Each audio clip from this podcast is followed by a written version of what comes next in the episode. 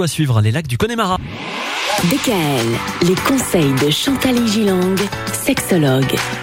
Cette semaine, Chantal a un sujet un peu plus grave qu'à l'accoutumée puisqu'on va parler de la pornographie, la pornographie et les ados.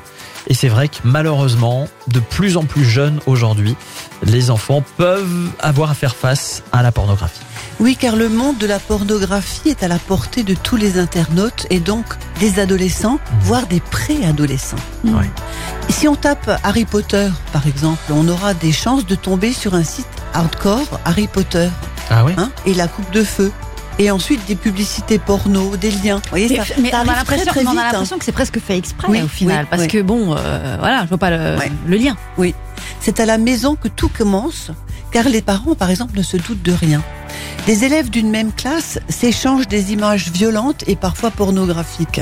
Certains en éprouvent du dégoût, mais à qui peuvent-ils en parler?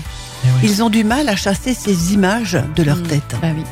Des garçons de 12 ans, alors quand je dis des garçons de 12 ans, ça peut être des filles également, regardent des vidéos, mais ne peuvent pas en parler aux parents par peur de se faire confisquer le téléphone ou, de se faire désapprouver euh, ou d'être punis.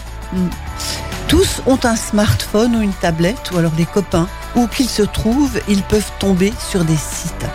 Alors des recherches faites sur des jeunes de 14 à 20 ans ont révélé que la moyenne est de 12 ans et 8 mois pour voir des images porno. 12 ans et 8 mois. C'est c'est jeune. Ouais. Hein, les ados peuvent tomber sur ces images de façon involontaire, c'est ce que je disais, et après parce que ça peut les amuser. Alors il y a le cyberharcèlement aussi. Hein. Une photo porno est envoyée par un camarade et le destinaire n'en avait pas forcément envie euh, Oui. et est très embêté par tout cela. Ouais. D'où l'intérêt de toutes les applications qui permettent de contrôler hein, ce qui se passe sur les et de téléphones, parler sur avec les, enfants également. enfants. Et d'en parler avec les Mhm. enfants. Vous voyez de laisser une ouverture à un dialogue, quel qu'il soit.